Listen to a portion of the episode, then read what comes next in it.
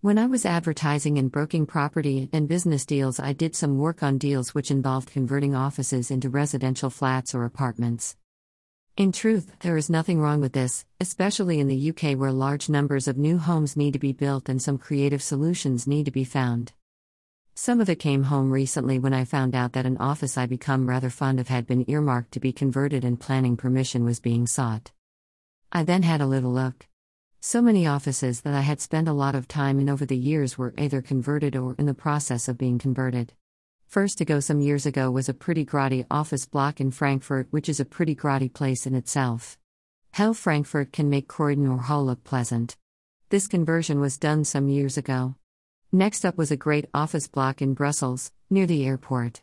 In the early to mid 2000s, I spent an awful lot of time in these offices, the hotel across the way that we used has since been converted to. I had a deeper look.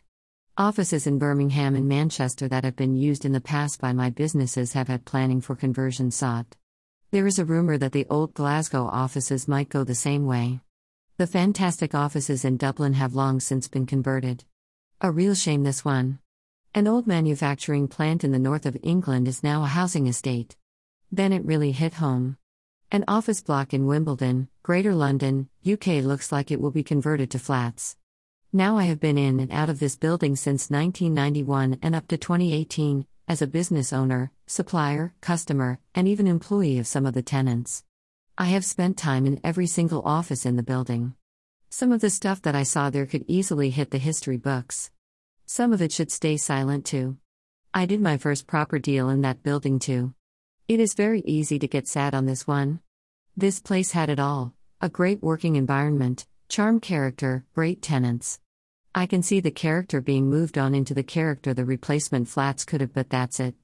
That in itself is more to do with the shell of the building, nothing more.